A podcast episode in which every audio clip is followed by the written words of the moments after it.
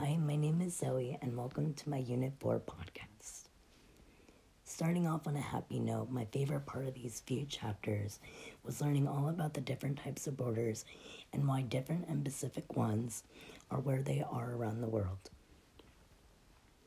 Depending on the type of conflict, the border could be heavily patrolled and guarded, like the one in North Korea, or it could be a practical opposite and be an open boundary like the one in Europe. People are permitted to travel across boundaries easily. On contrary, the part I struggled with was the different types of gerrymandering. I think part of it has to do with the list of types sounding identical identically negative, and how the definitions don't match up with the term the way a person not knowing the word could understand the connection, especially when given the rest. They all seem relatively similar, and I probably wouldn't be able to see the difference if I didn't learn it prior without context. The topics I read in these chapters relate to something we learned in class, specifically morphology. Using the terms that define a country's shape, we applied it to our chosen country, mine being Saudi Arabia, and which few they actually were.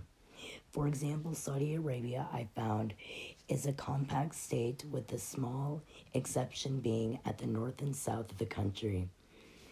The whole point of this unit, geopolitics, is to find the why of the where. This concept applies to countries and their boundaries alike. Because I have talked about boundaries already, I will dive into why certain countries are placed where they are.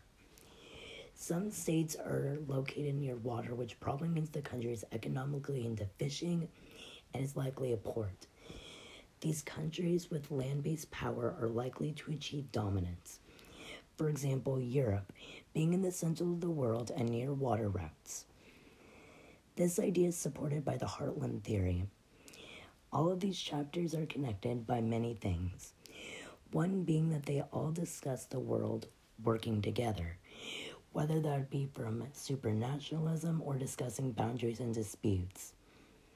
They all connect to the world's placement and its reason for countries and people to be the way they are. That was my podcast for chapter 9, 10, and 11 focusing on the political organization of space. Thanks for listening. Bye.